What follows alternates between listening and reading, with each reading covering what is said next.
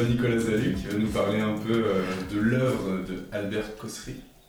Bonjour Nico. Salut. Ça va bien? Ouais, ça va, tranquille. Caféiné, tu as mis ta Ça va, chemise. j'ai préparé. Toi non, hein Non, moi je suis. Ouais, j'ai- ouais. J'ai mis mes dents de cochon sauvage. Alors ça, ça compte. Ouais. Ça. Non, ça va très bien. Justement, pour préparer un petit peu l'émission, j'ai. Je me suis un petit peu replongé dans l'œuvre d'Albert Cossery, donc ça va, j'ai la pêche. Tranquille, au calme. Un grand monsieur. Un gros- Ouais, Beaucoup ouais, de ouais, choses à dire sur lui. Ouais, beaucoup de choses à dire d'ailleurs. Qu'est-ce que tu voudrais que je te dise? Commençons par le commencement. C'est Ouais. c'est qui ce monsieur? C'était un écrivain euh, égyptien, un écrivain égyptien d'expression francophone, c'est-à-dire qu'il écrivait français. Voilà. Et qui est mort euh, en 2008, à 94 ans, euh, bah, dans, dans une chambre d'hôtel dont on va certainement parler. C'est important dans sa vie, enfin, c'est un fait un petit peu significatif. La chambre de l'hôtel La Louisiane à Paris. Là où il est passé Là où il a 60 passé près de 50 ans, je crois c'est ça. Hein, Impressionnant. ouais, Ouais, ouais. De 45 à 2008, ça. Voilà. De 45. Ah ben voilà, je- euh, là il y a peut-être il y a peut-être c'est Oui, a sujet à débat, c'est peut-être pas exactement 45, c'est peut-être 50, mais oui effectivement, ouais ouais ouais. Et euh, d'ailleurs très souvent il était embêté pour payer le loyer puisque comme euh, parce qu'évidemment il voulait pas beaucoup travailler et il a très très peu écrit, mais ses livres c'est de la ouais, de la dynamite. hein. Il a écrit donc 8 livres, 7 romans et un recueil de, de nouvelles et donc comme je le disais il a souvent été embêté euh, pour payer euh, bah, pour payer ses factures d'hôtel quoi. Ouais. Ce qui fait que parfois il était obligé d'esquiver un petit peu le regard du patron. Euh, Monsieur Cossery, ouais, ouais, de- enfin plus tard. Mais euh, pour, euh, euh, pour, pouvoir, bah, pour pouvoir vivre, en fait, hein, parce que ses, ses droits d'auteur étaient euh, assez maigres, parce que c'est un mec dont l'œuvre est pas, pas vraiment connue, quoi. Enfin, Mais qui est pas très grand. hein. Il y a 8 livres. oui, voilà, juste ouais, un livre Un tous les 10 ans. un tous les 10 ans, deux, hein. deux lignes par jour. Ouais, enfin, ouais. Ce qui est important, c'est qu'il a intégré effectivement une école chrétienne à l'âge de 10 ans, le collège des frères de la salle, c'est ça, à Da- Dahar, je crois, ou Daher. Puis euh, ses études secondaires, il les a faites dans un lycée français, parce qu'il faisait partie de la, la upper class égyptienne. Ouais. Et, et là, il a découvert la littérature et la poésie française. Donc euh, assez rapidement, il s'est mis à lire euh, Baudelaire, Rimbaud, puis Stendhal également. Puis, bon là, c'est pas la- évidemment c'est pas la littérature française, mais Dostoïevski, il parle beaucoup. Enfin, je- Il l'admirait beaucoup. il admirait, ouais, ouais, ouais, il admirait l'œuvre de, de Dostoïevski. Et donc, euh, il a tellement admiré euh, Baudelaire qu'il a, qu'il a publié, euh, alors qu'il avait 17 ans, je crois, un petit plagiat, un petit, un petit recueil, qui est en fait tout simplement de, qui est un florilège de poèmes, exactement, de, de- de poèmes piqués dans les fleurs du mal, pour draguer les filles. Qu'il n'assumera pas plus tard. Il a renié, Oui. ouais, ouais, mais ça c'était une connerie d'adolescent, quoi. Oui. Mais il a su s'entourer de. Ouais, de. d'intello, quoi, d'artistes. Sartre, Camus, euh, Guillou, Genet. Et, important, euh, Giacometti, qui de temps en temps lui filait des œuvres. Et lui disait, mais ouais, c'est gentil, mais euh, moi, demain je la vends. Hein. et c'est ce qu'il faisait. C'est ça, lui il circulait pas. L'argent, ça. Ah ben là, en fait, dépensé. cette œuvre, lui, ça, lui- ça- pour lui, ça lui fournissait l'occasion de bah, d'avoir assez d'argent pour vivre sans travailler pendant un an ou deux. Quoi. Exactement. Ouais. C'est ce qu'il disait. Et d'ailleurs, oui. Ah, il en parle dans une interview, ouais. On a cette phrase, il te dit quand même euh, à la, à la question pourquoi écrivez-vous? Il répond pour que quelqu'un qui vient de me lire n'aille pas travailler le lendemain. Exactement. J'adore, ça résume tout à fait le personnage. Là on est vraiment dessus. Ouais, c'est un peu ça, ouais. Ouais, ouais, ouais. Mais euh, dans, euh, dans, un, dans un livre d'entretien avec, euh, me semble-t-il, Michel Mitrani, il nuance un petit peu ce propos. Ouais. Il explique que lorsqu'on est ce qu'il appelle un, un savant ou un, ou un ingénieur, enfin qu'on a un, boulot dans lequel on peut s'épanouir, c'est très bien de, de- de travailler. Mais lorsque ce boulot en fait nous permet simplement de remplir notre frigo, de- lorsque c'est un boulot abrutissant, Mhm. là non, euh, il était contre ça. quoi. Donc oui, effectivement, il y a une, euh, il y a une vraie critique du, du travail, quoi, du travail comme euh, aliénation dans son œuvre. Mhm. D'ailleurs, il y a euh, dans un de ses livres, c'est le sujet d'un de ses livres qui s'appelle Les fainéants dans la vallée fertile, Mhm. qui est euh, oui, euh, considérablement inspiré de sa propre vie, puisque sa, sa mère était bon, illettrée. Il est Ouais, né au Caire, Ouais, ouais, ouais, il est né au Caire, c'est Ouais. ça, ouais. Euh, et son père euh, faisait partie, comme lui, d'une dynastie de, de petits rentiers, de petits propriétaires terriens. Mm. Et euh, son père, lorsqu'il a commencé à être assez vieux, quoi, il a fait le choix de plus sortir de chez lui. Sacré choix. Et Alors, il a fait, et, et il a fait pendant plusieurs années. Ah. Voilà. Wow. Et ses fils également restaient dans la maison. Ils avaient de quoi vivre parce qu'ils étaient petits propriétaires terriens et ça leur suffisait. Et euh, c'est- ce que je viens d'expliquer là, ça, fait le, ça, ça lui a inspiré donc fainéants dans la vallée fertile, dans lequel ben, c'est ça, qui- ça qu'il racontait. Quoi. Dans une maison, il y a des mâles égyptiens qui vivent et euh, ils occupent la majorité de leur temps à une activité euh, très noble, selon Albert Cossery et selon eux, c'est la sieste. Voilà. Ils ne font que dormir. Et dans ce livre, il est précisé que le père, ça fait 8 ans qu'il n'est pas sorti de sa chambre. quoi. Et qu'il dort. Et qu'il dort. Alors, il est euh, quotidiennement euh, interrompu dans ses siestes par euh, la servante qui vient leur faire à manger et faire un peu de ménage. Elle se fait copieusement engueuler, voilà, parce que surtout, il faut pas qu'elle fasse de bruit. Et, mais là, évidemment, parce qu'il faut, euh, il faut un, petit, un petit élément perturbateur, on en reparlera de ça, c'est le fil directeur du roman, mais de l'histoire, dans les livres de Gossery, on s'en fiche. Quoi. Mm, mm. Ce qui est important, ce qui est euh, édifiant, c'est de, de découvrir ces personnages, leurs agissements, leurs euh, leur, conversations, qui, qui contribuent à la, à la diffusion de, de la philosophie de vie d'Albert Cossery. Il y a quand même un petit élément perturbateur, c'est le fait que l'un des fils, le plus jeune je crois, se soit mis une idée complètement farfelue dans, dans- dans la, dans la cervelle, il veut aller travailler. Quoi. Ah, il veut, se mar- famille. il veut se marier, il veut travailler. Il veut se marier, mais ça c'est pas possible. Quoi. Ouais. Quand il annonce ça à son père, et son père lui dit c'est un jour noir pour ton père. Qu'est-ce que j'ai fait pour mériter ça? Tu veux travailler, tu veux te marier, mais tu, tu as serré ou quoi? Et un de ses frères, bon, finalement, et puis ça les gonfle parce que ça, per- ça perturbe leur, euh, leur quotidien. Oui. Ça les empêche de dormir, quoi. Bon, euh, à un moment, ils se décident à aller en ville parce qu'ils vivent en périphérie. Ils se décident à aller en ville pour chercher du travail, mais euh, avant de parvenir à, à la ville, je crois qu'il fait deux ou trois siestes quand même. hein. Eh oui, oui. Ouais. Il y a peut-être un ou deux kilomètres à faire, il fait 100 mètres. J'ai jamais connu ça.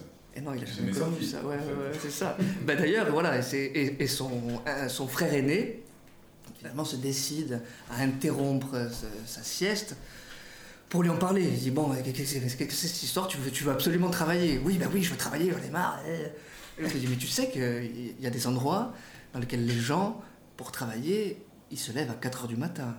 C'est- comme ça aussi de travailler. Et l'autre lui répond Tu dis ça pour me faire peur.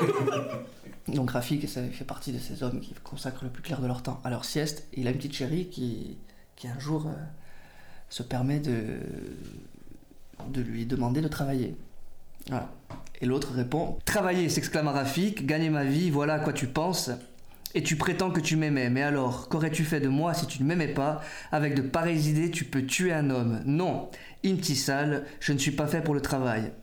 Pourquoi es-tu fait alors? Je suis fait pour dormir et vivre dans un coin loin des hommes. Écoute, Imtissal, j'ai peur des hommes. Ce sont tous des criminels comme toi qui veulent toujours faire travailler les autres. Donc voilà, alors ça c'était une digression à propos des fainéants dans la vallée fertile. Qu'est-ce qui serait intéressant de dire aussi à propos de cet auteur, puisqu'on va, on va parler de, de la violence et de la dérision hein, Mm. Ça, c'est par cette œuvre que tu es rentré dans Albert Cosser et c'est par laquelle Je souviens rappelle plus, je me rappelle Ouais. plus. Et c'est un copain qui m'a, un vieux copain que je n'ai pas vu il y a très longtemps, qui m'a, qui m'a présenté cette œuvre. Il a, il a consacré son mémoire de, de M2, c'est ça, en, en lettres modernes. À lui, il, a- avait euh, admirablement absorbé la philosophie de. Ouais, quoi. Chaque fois que j'arrivais chez lui, il était allongé sur. sur son lit. Ouais, carrément, surtout pas de travail, quoi. Il fumait paresseusement ses clopes. Et euh, alors, le premier livre, ouais, je crois que c'est Mendiant et Orgueilleux. Ouais.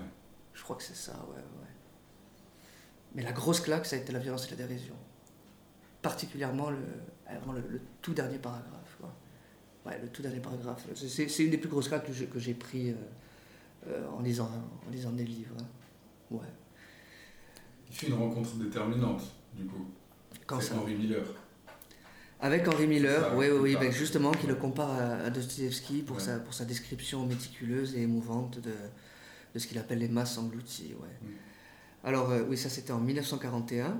C'est grâce à, Henri Miller qu'il a publié son premier recueil de nouvelles, Qui sort en 1941 également. qui sort, en- qui sort en 1941 également, c'est Les hommes oubliés de Dieu. Ouais, Quand même. de Dieu dans une, dans une atmosphère quand même euh, Ben, franchement, pesante, quoi. Là, on est. franchement misérabiliste. Ouais. Parce que très tôt, il a, il, il a été exaspéré par le pouvoir euh, inique exercé par ce qu'il appelle les puissants sur, euh, sur les masses englouties. Mm. Et donc, ses, premières nouvelles sont imprégnées de ces, ces idéaux euh, révolutionnaires, révoltés. Quoi. Et il y a des moments, très franchement, c'est- très beau, mais euh, disons que c'est très éloigné de la perception du monde et des masses englouties, des masses euh, laborieuses, euh, considérablement éloigné de celles qu'on retrouve dans les romans, dans les romans qui suivent dans l'ordre chronologique la violence et la dérision. Dans Les hommes ou- oubliés de Dieu, donc il y a- cette, L'enfant attendait toujours qu'on lui expliquât pourquoi ils étaient pauvres. Il avait cessé de pleurer, mais il y avait encore en lui beaucoup de larmes, toutes les larmes des enfants misérables dont les rêves sont trahis par la vie. Écoute petit, va t'asseoir dans un coin et laisse-moi travailler. Si nous sommes pauvres, c'est parce que Dieu nous a oubliés, mon fils. Dieu, dit l'enfant, et quand se souviendra-t-il de nous? Lorsque Dieu oublie quelqu'un, mon fils, c'est pour toujours. Ça, c'est dans Le coiffeur a tué sa femme, donc, euh, qui est une nouvelle qui fait partie du, du seul recueil de nouvelles publié par, euh, par Cossery. Bon, ce qui est important de dire aussi, à ceux qui connaissent pas l'œuvre, hein, on est très loin de l'Égypte des pharaons, quoi. On est Ouais. très loin de la carte postale, il n'y a vraiment pas de folklore. Les pharaons, les pyramides, tout ça. C'est plutôt les bas-fonds du Caire. C'est plutôt les bas-fonds du Caire, exactement. Le Caire, qui d'ailleurs n'a- n'apparaît jamais nommément. hein. Hum, hum. C'est- Ce sont des espèces de contes philosophiques. Oui, c'est ça. Donc il parle de, lui, Al-Qaïra. Donc on a très bien reconnu euh, le, le Caire, évidemment. Hum. Bah, visiblement, le style du conte philosophique commence avec euh, Mendiant et Orgueilleux, Ouais. et qui après continuera Oui, d'imprégner ça, l'intégralité de son œuvre jusqu'au bout, en fait. hein. Et donc là, oui, alors là, peut-être que c'est l'occasion justement de, de parler de, de l'aspect euh, franchement misérabiliste des premières, euh, des premières nouvelles de Cossery. Parce que donc, euh, très rapidement révolté contre les abus d'un pouvoir qu'il euh, estimait inique et scélérat.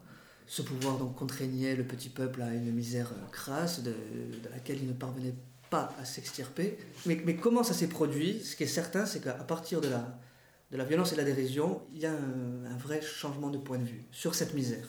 L'école ne m'a appris qu'à lire et à écrire. Cette mince instruction fut pour moi le chemin le plus sûr pour mourir de faim dans l'honnêteté et l'ignorance. C'est toi qui le premier m'a ouvert les yeux sur la pourriture universelle, avoir compris que le seul moteur de l'humanité était le vol et l'escroquerie, c'est ça la vraie intelligence. Toujours à propos donc de ce changement de point de vue sur la misère, mais tandis que se dévoyaient ces foules soumises aux normes d'une éthique barbare, ici, à Dofa, la pauvreté du pays avait laissé la vie s'écouler paresseusement et le peuple se consacrait sans effort dégradant à des activités bénéfiques telles que la pêche, les cultures maraîchères, un artisanat façonné dans l'indolence et la dignité. Il avait surtout marqué sa résistance aux modes décadentes en continuant à s'exprimer dans un langage humain. C'était ce langage humain qui enchantait Samantha, ce langage auquel s'était substitué partout dans le monde un idiome bâtard, ramassé dans les poubelles du commerce et de la publicité, qui ne concernait plus l'homme et d'où toute notion d'émotion était exclue. Dans les premières nouvelles, il y a l'idée d'une révolte contre ce pouvoir. Dans Mendiant et Orgueilleux, également. À partir de la violence et la dérision, en fait, la violence et la dérision, c'est le roman dans lequel il interroge ce rapport à la révolte. Il part un petit peu du constat, euh, bah, du, du constat fait, par- fait par Brassens dans cette chanson, là, comment elle s'appelle euh, Mourir pour des idées. Ouais, pour des idées, c'est Voilà. bien beau, mais lesquelles? C'est ça. Et, Et puis- même si toutes sont entre elles ressemblantes. euh, Voilà, et puis depuis le temps que tant de têtes tombent, Oui. au paradis sur terre, on y serait déjà. Quoi. bien. Et euh, bah, on dirait qu'il s'est, fait un petit peu cette, ré- cette réflexion. Il s'est dit bon, ben alors quoi? Hum, hum. Est-ce que ce serait bon pour le peuple que je l'encourage à une révolte armée contre ce pouvoir euh, inique? Ben, ben, il y a fort à parier. Enfin, c'est certain qu'il s'est dit non, en fait. Bien Non, non, non, non. On va prendre le parti, on va faire le choix plutôt de se moquer de ces gens-là. Et euh, organiser notre vie sans, sans les considérer. Voilà, tout simplement. Mhm. On va faire le choix de vivre bien où qu'on soit. Et ça, c'est une des grandes leçons de l'œuvre de Cossery, selon moi. C'est que où qu'on soit, pourvu que notre, notre œil y soit exercé, on peut dénicher des causes d'enthousiasme et de, et de rire, quoi. Toutes les situations méritaient d'être vécues avec délectation, car il y avait dans chacune d'elles cette parcelle d'humour qui sauvait l'homme de la dégénérescence et de la mort. Sa nouvelle fonction n'avait en aucune manière changé son caractère éminemment futile, diriger une révolution n'impliquait nullement de sa part un renoncement à la lucidité.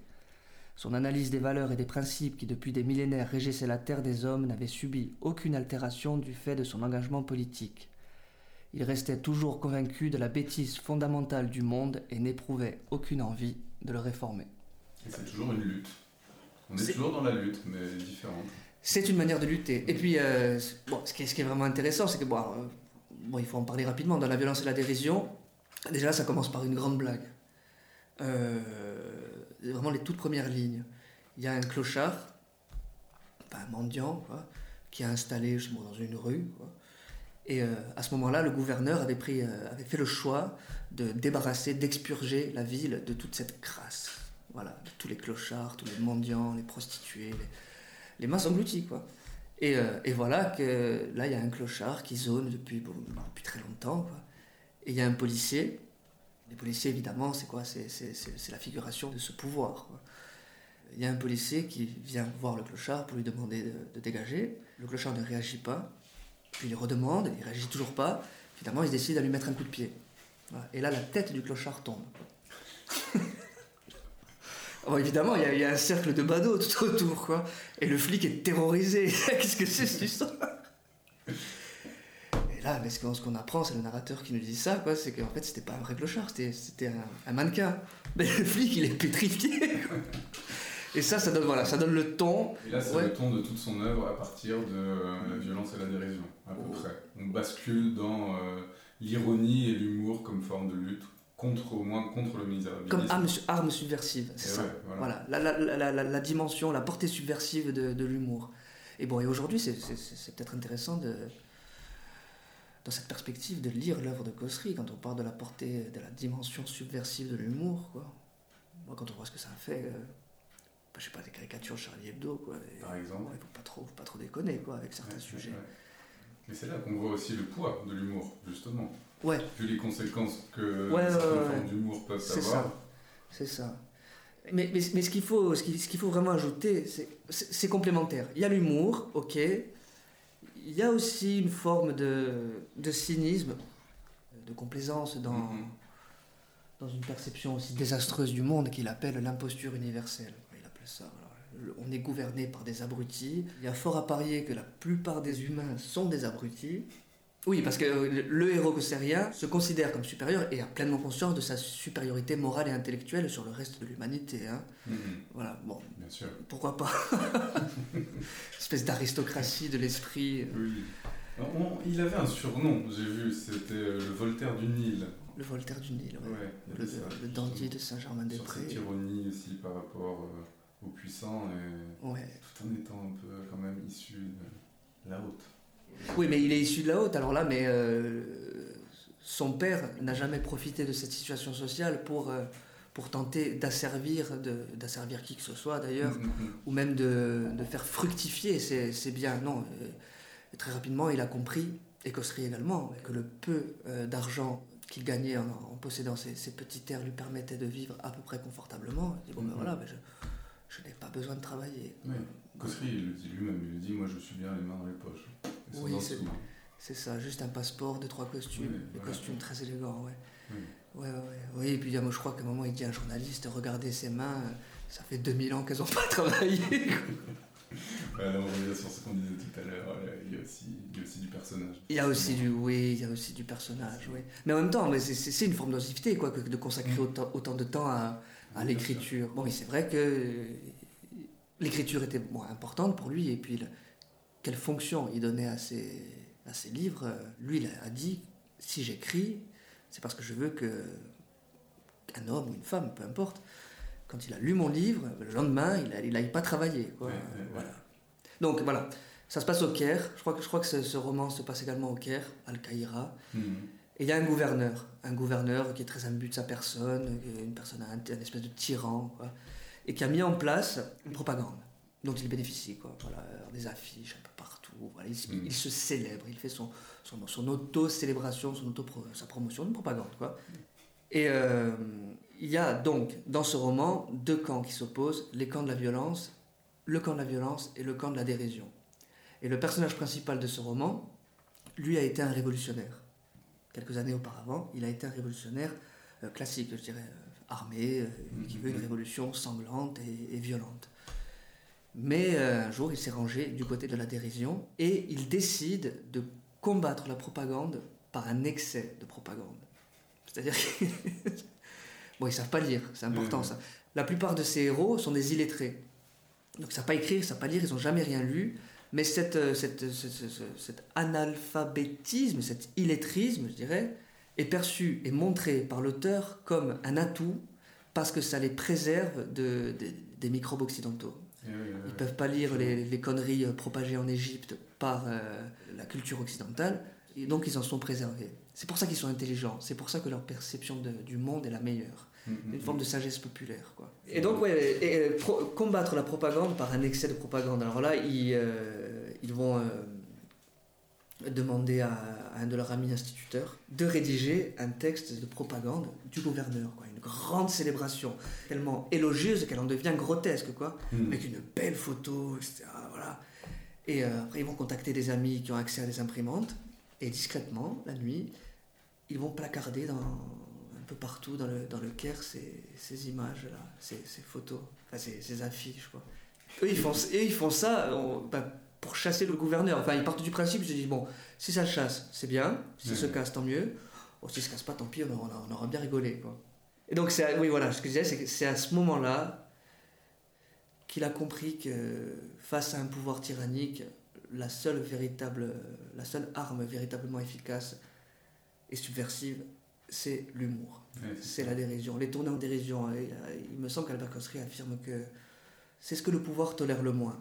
Et aussi ce qu'il a compris, alors là, je, là, là je vais prendre un instant parce que j'ai une citation, je crois, dans, dans La violence et la dérision.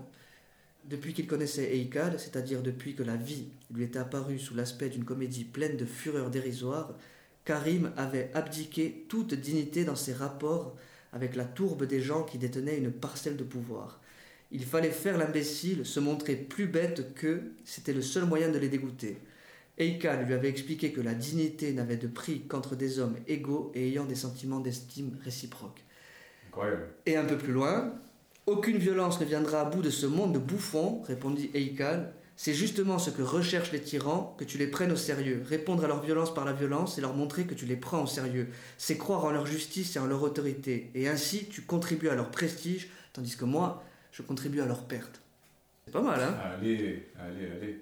Et c'est marrant parce que ça me fait beaucoup penser à, je sais pas si tu connais, il y a un tout petit livre qui s'appelle Comment faire tomber un dictateur quand on est tout petit, tout seul et sans armes. Et ça fait partie de. c'est un, Serbe, je crois, qui a écrit ça pendant la dictature de Milosevic, crois, qui relate un peu comment, avec euh, des potes, euh, eux, ils, ils sont arrivés exactement à la même conclusion, à savoir s'ils ont lu Kosri ou pas, je ne sais pas, Ouais. mais que euh, face à un État dictatorial qui te tape sur la gueule, Ouais. que toi tu es, euh, t'as des potes, t'es peut-être 10, Ouais, 15, ouais, ouais. j'en sais rien, mais lui il a une armée en face de toi, Ouais. t'as pas grand chose à faire en termes de violence. De toute façon, tu vas te faire latter la gueule. Ouais. Donc, euh, il, faut, il faut essayer d'inverser justement la tendance et qu'est-ce que tu fais face à la violence? Et bah, effectivement, l'humour est la meilleure arme et essayer de tourner en dérision ce pouvoir, c'est exactement le même truc. De toute façon, dans toute lutte, se pose la question à un moment ou à un autre de lutte armée ou pas. Enfin, Ouais. Concrètement, c'est un peu le choix qui, qui s'offre à toi à chaque fois que tu, tu décides de te rebeller un peu. Et quand tu décides d'aller vers la lutte non armée, effectivement, l'humour paraît l'arme la plus acérée, en fait. Ouais, il me semble, ouais. Ouais, ouais, ouais. Et puis ils parviennent à être heureux. Ça, c'est, ça, c'est quand Oui. même euh, à vivre bien. Ça, ça peut être exaspérant quand même. hein. Il n'y a peut-être pas de, de meilleure vengeance que de, de parvenir à être heureux, quoi. Dans un système qui t'opprime, ouais, Ouais. je pense, ouais. Je Ouais, pense, ouais, je pense. Après la violence et la dérision, il y a un livre qui s'appelle Un complot de saltimbanque. Ouais, alors ça. Tu l'as lu celui-là aussi? Oui, oui, oui, oui. Il n'y a pas de complot, en fait. D'ailleurs, tous les titres de ces romans sont construits sur une antithèse ou une, ou une oxymore. Ouais. Mendiant et orgueilleux, Ouais. un complot de saltimbanque, une ambition dans le désert, la violence et la dérision, les couleurs de la famille, non, pourquoi pas. Les couleurs de la famille, d'ailleurs, ça c'est marrant. C'est un beau Ah. titre. hein. Ouais, euh, à un moment, un mendiant qui se prend pour un prince, qui se fait appeler prince, se retrouve face à un gouverneur, je pense. Et le mec, le gouverneur lui dit euh, Mais dis-moi, prince, euh, tu serais pas un peu un voleur? Et l'autre lui répond Pas autant que toi, excellence. un complot de saltimbanque, ben oui, mais alors euh, c'est c'est là que ça devient vraiment marrant. Ouais. Avant la violence et la dérision, comme j'ai dit, c'est drôle. Il y a des moments qui sont particulièrement drôles, mais à partir de la violence et la dérision, les mendiants, les pauvres, les crasseux, les miséreux vont vraiment décider de prendre toute personne qui représente le pouvoir pour des crétins. Ouvertement. Et là, ils s'amusent à faire croire qu'il y a un complot. Ils voient des flics qui, débarquent et qui les regardent, ils vont... En fait, pas du tout. hein. voilà. Non, non, non, pas, euh, hors de question. Plus de révolte, c'est terminé. Non, non, non, On est bien. Parce qu'ils ont compris qu'ils pouvaient être bien malgré ça. Quoi. Voilà. Parmi les piliers sur lesquels repose ce que Albert Cossery euh, appelait l'imposture universelle, donc il y a l'arrivisme, il y a la soif de pouvoir, euh, la soif de l'argent et l'honneur. Selon lui, ça fait partie de cette imposture, quoi. De faire croire aux pauvres euh, qui doivent faire certaines, certaines choses pour préserver leur, euh, leur honneur. Sache que l'honneur est une notion abstraite, inventée comme toujours par la caste des dominateurs pour que le plus pauvre des pauvres puisse s'enorgueillir d'un avoir fantomatique qui ne coûte rien à personne. Et l'autre répond Mais alors tu viens de me dépouiller de la seule chose vendable que je possédais encore, je me retrouve plus pauvre qu'avant de venir ici. Et il y a des personnages de, de je sais plus quel roman qui dit Il n'y a que les chiens crevés qui n'aient pas d'honneur. C'est Et donc partant de là, alors là, ils ont les free hands, quoi. C'est-à-dire qu'ils ils- ils n'accordent plus aucun intérêt à la conservation de leur dignité devant les gens de pouvoir. Mm. Ah non, si- s'il faut rentrer dans leur jeu, les couvrir des loges, il n'y a aucun problème, pourvu qu'ils me foutent la paix. J'ai trouvé un petit extrait à ce, à ce sujet. Garder sa dignité devant un policier ou tout autre agent de la puissance du jour ne signifiait absolument rien. C'était, disait Ical, comme si on essayait de garder sa dignité devant un chien enragé. Devant un chien enragé, la seule attitude intelligente est la fuite. voilà. Voilà, ça résume assez bien aussi. Ouais, ouais, ouais, ouais. Et dans la violence et la dérision, il y a un moment qui, qui est, une, qui- qui est une, une illustration particulièrement éloquente de, de ce basculement de point de vue, de, enfin de, de cette reconfiguration du rapport à l'autorité. Il y a donc ce personnage principal qui s'appelle Eikal, je crois, c'est ça, qui lui, comme je l'ai dit, est un révolutionnaire euh, énervé, hein, et donc il est dans, les petits papiers des, flics. hein. Et voilà que ce mec commence à pulluler euh, ses, affiches de propagande euh, éhontément élogieuses. Et donc lui, il est convoqué par les flics. Il faut voir le numéro qu'il fait, quoi. ah, il, il est, il, est, il est faillot, mais à un point.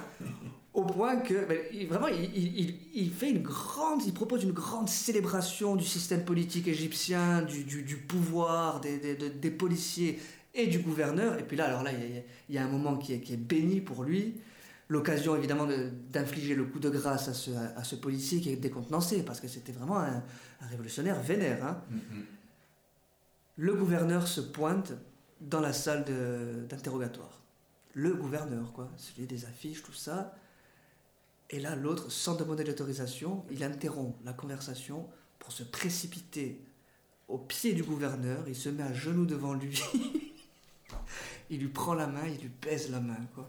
Et il commence à le couvrir d'éloges. Il se met à pleurer de joie.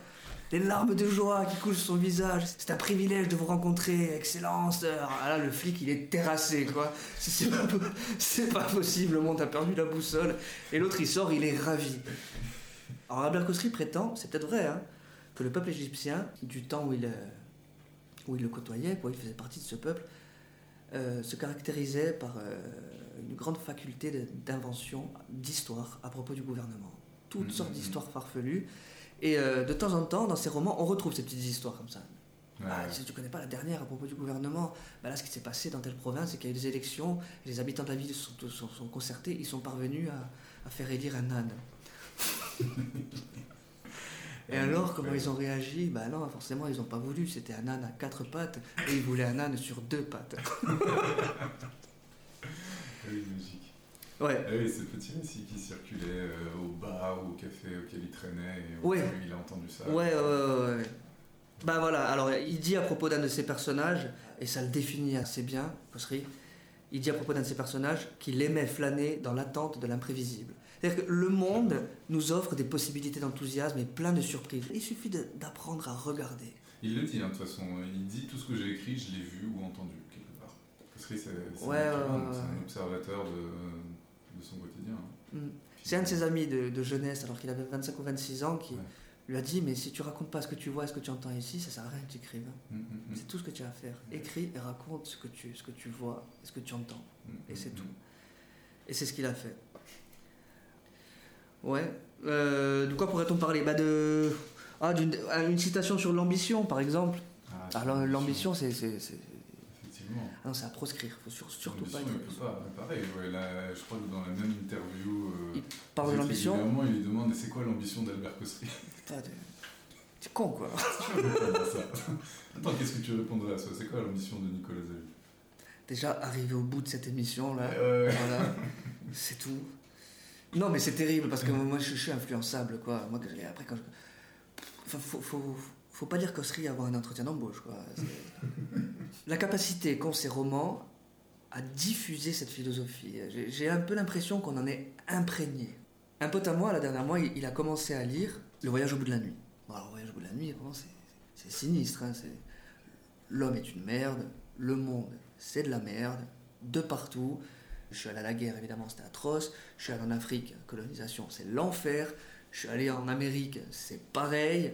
Je suis revenu en France, c'est l'enfer. Et l'homme, l'homme, est- l'homme est médiocre. Voilà, c'est tout, c'est tout. C'est- la médiocrité qui domine le monde. Et mon pote était, était déprimé par ça, quoi. Vraiment, il il était pas bien. Je me dis, mais à mon avis, c'est parce que je lis Céline, là, en ce moment. Je dis, peut-être, c'est peut-être ça. Je dis, bah, lis-toi un cosserie. Et ben maintenant, ça, ça va pas mieux, mais, mais il s'en fout, quoi. Ah, ça, ça, ça se diffuse, je sais pas. Il y, a- un mystère un petit peu indéchiffrable là-dedans. Tu verras, tu, tu, tu, tu liras. hein. Mm. Et euh, donc, oui, après avoir lu un roman d'Albert Cossery, c'est difficile d'être ambitieux. Donc voilà, j'ai retrouvé la citation. Urfi avait besoin d'aimer sans arrière-pensée, sans détour, sans chicane et surtout pouvoir pardonner. Mais comment pardonner à un adulte? Trop d'égoïsme, de bêtises, de brutalité, d'ambition déçue et aigrie le séparaient de ses contemporains. L'ambition. Ils étaient tous tenaillés par l'ambition. Arriver, arriver à quoi? Et quand ils étaient enfin arrivés, au fait de la gloire ou de l'argent, cela faisait d'eux d'épaisses brutes sanglantes, des monstres répugnants d'arrogance, incapables de ressentir la moindre parcelle d'un sentiment humain. Oh putain. Ça, c'est le monde tel que le voit Albert Cossery. Ouais. Si le constat est désespérant, ces livres-là, ils donnent quand même envie de vivre, quoi. Mm, mm. Dans ce monde qui est décourageant, hein. Mais ces héros nous montrent que dans ce monde-là, qui est inique et euh, gouverné par des scélérats, ben, on peut être heureux quand même, quoi. Et oui. Et de toute façon, on n'a pas autre chose à faire. Exactement. Et pour ça, effectivement, bon, alors peut- peut-être que, peut que c'est nécessaire pour lui, ça, ça lui a paru nécessaire de, de dévaster, de détruire les piliers sur lesquels repose cette imposture universelle. C'est-à-dire que il faut exposer ces défaillances, quoi, les défaillances du monde, pour Mm. les détruire et pour surtout dénicher cette imposture. Et une fois que cette imposture est dénichée, le monde devient effectivement grotesque, mais ces héros-là nous apprennent à en rire. À en rire et à être heureux malgré tout. Enfin, heureux, euh, c'est un bien grand mot, quoi. Mm, mm. Heureux euh, dans, dans ce monde.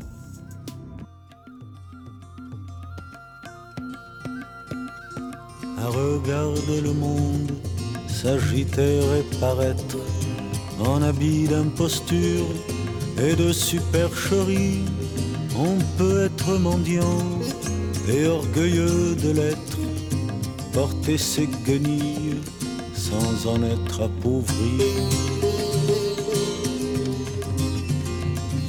L'humour n'a pas de rang, il traîne dans la rue avec la dérision pour compagne fidèle.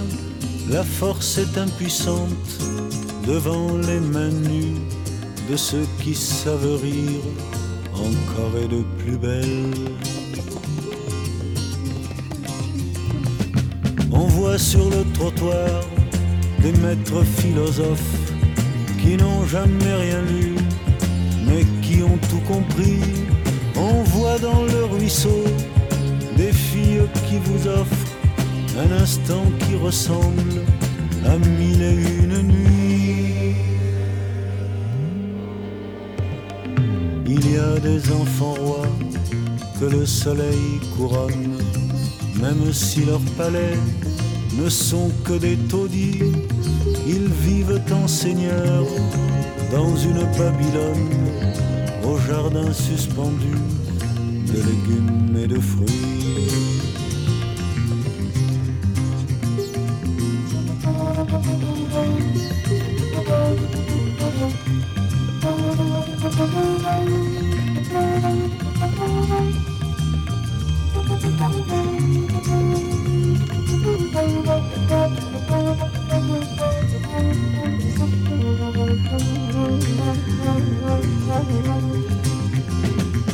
À l'heure où tous les bruits de la ville se taisent, un verre de thé noir à l'ombre d'un café, un peu d'herbe qui brûle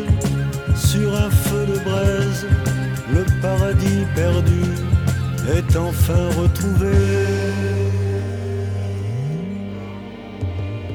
À regarder le monde s'agiter et paraître en habit d'imposture et de supercherie, on peut être mendiant et orgueilleux de l'être, porter ses guenilles sans en être appauvri.